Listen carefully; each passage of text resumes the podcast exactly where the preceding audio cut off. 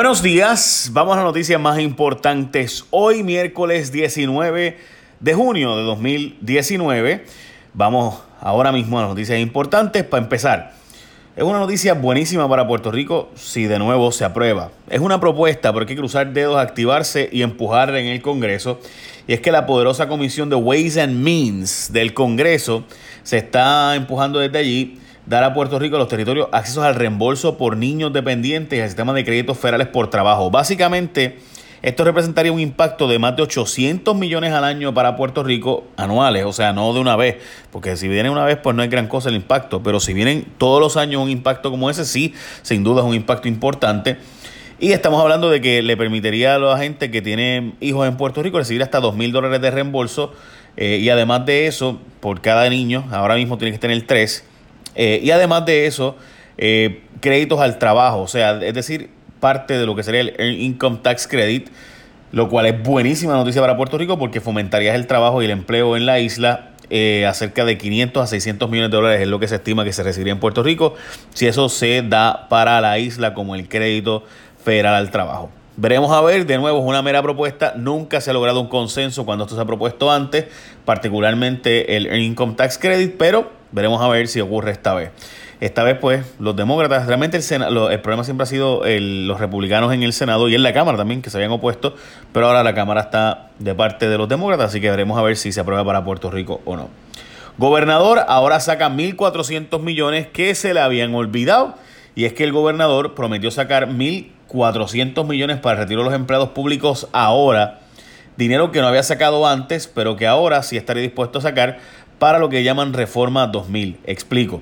En el año 2000 se sabía que el sistema de retiro iba a quebrar, así que sabiendo eso se hizo una reforma y se dijo todos los empleados públicos que de aquí en adelante entren no van a participar del sistema de retiro de antes, sino que ahora es un sistema donde literalmente es una cuenta de ahorro que el gobierno te va a crear y te va a sacar tus chavos de retiro, te lo va a poner una cuenta y allá tú, problema tuyo, o sea, lo que ocurra con esos chavos, eh, no vamos a pagarte todos estos otros beneficios que tienen los empleados que trabajan en el gobierno antes del año 2000. Eso se llama Reforma 2000.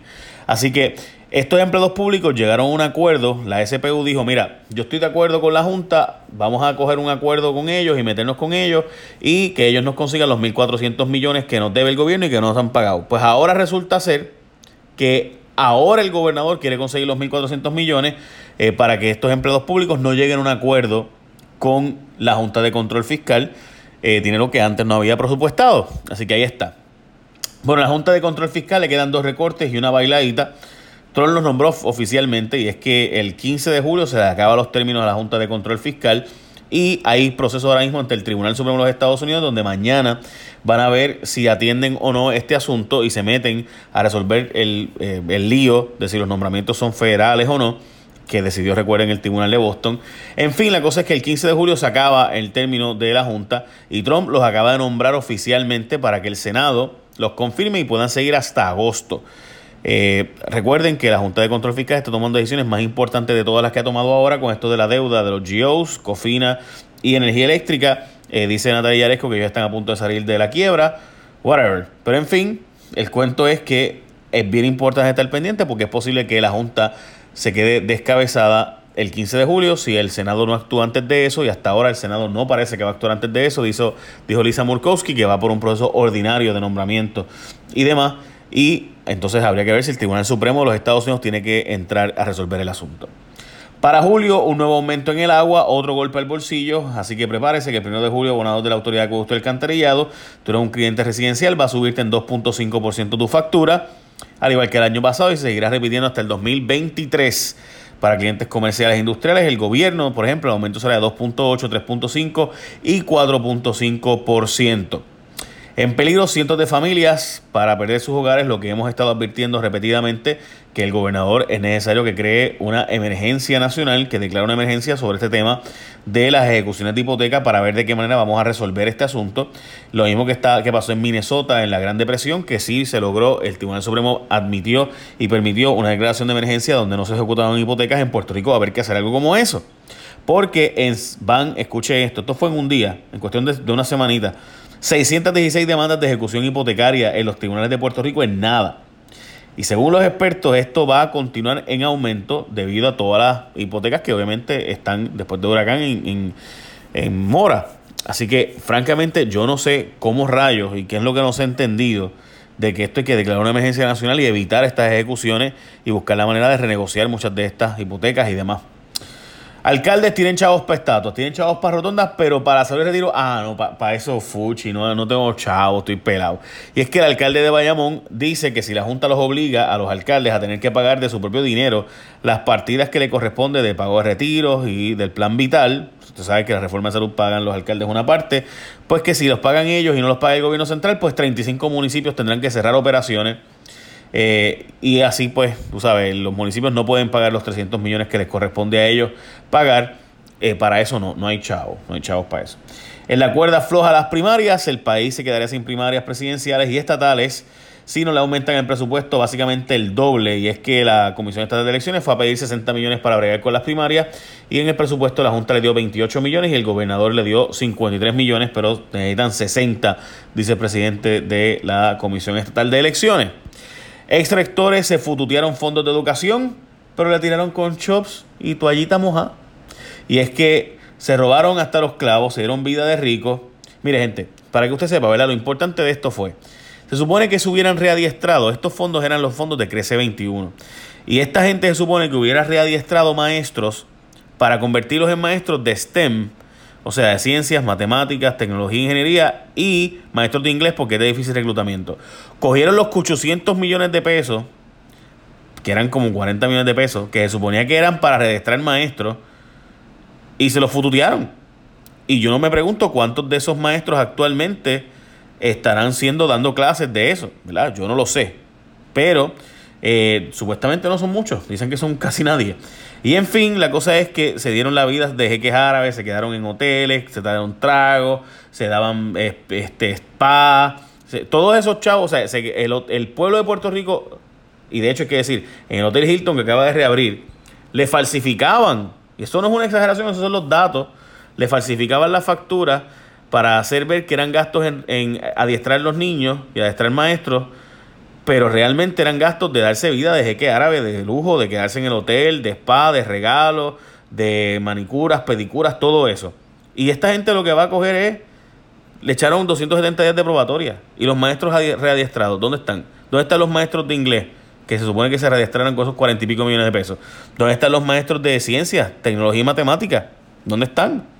Pues nada, ahí están los chavos gastados y a Dios que reparta suerte. Y lo que le echaron fueron 270 días de probatoria hasta ahora. Ah, que la que más lo hizo fue la que está y va para juicio. Ah, bueno, pues sí, sí, seguro. Pero ¿y esto otro? Bueno, Yulín gastó miles de dólares en un documental. ¿Y la ayuda para cuándo? Carmen Yulín ayer publicó finalmente el documental que sabía que nosotros en la noche en Jay Rayo aquí íbamos a sacar porque le habíamos estado pidiendo reacción. Desde marzo 12 nosotros hicimos esta historia de que había un documental que se supone que estuviera público y que se habían gastado fondos de la fundación de Carmen Yulín, pero no estaba disponible el documental, no nos lo dieron, no había nadie lo, podía ver. Bueno, pues en fin, ayer la alcaldesa lo sacó porque íbamos a sacar nuestra segunda historia y le pedimos una reacción a ella la semana pasada y nos enviaron un comunicado por escrito eh, donde nos decía pues básicamente que eh, pues nada, que ellos no, no iban a hacer caso. Pero eh, para que tenga la idea, si usted quiere ver el documental, está en mi Instagram, jfonsecapr. El documental eh, también está en, el link que está en jfonseca.com.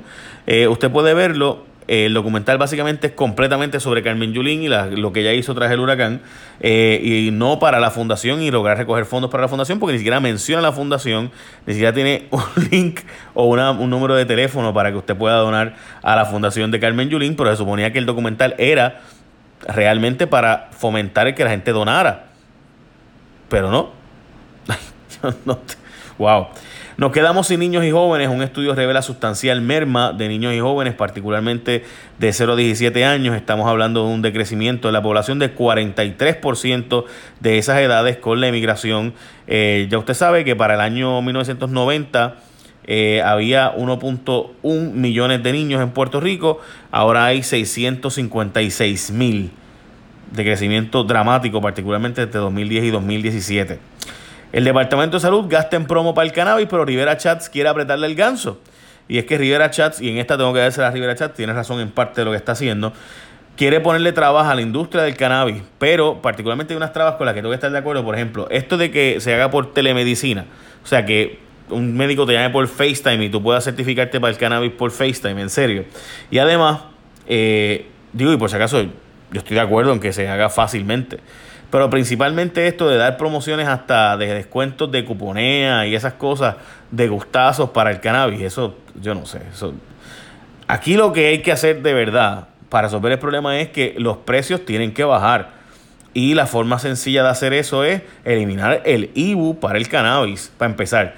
Los planes médicos no pueden cubrirlo, pero el IBU tienen que quitárselo. Estamos hablando de que una pomada de cannabis o un ungüento puede costarte 50 dólares. Así que lo más fácil es conseguir la moña y entonces, y tú, pues, obviamente, pues, utilizarla de las otras maneras. Eh, en fin, dicen que está sobresaturado el asunto del cannabis, que hay demasiada gente, eh, este, demasiados dispensarios, pero realmente el verdadero problema es lo costoso. Mucha gente entra, pero no puede quedarse ni ser paciente continuamente porque obviamente es muy caro.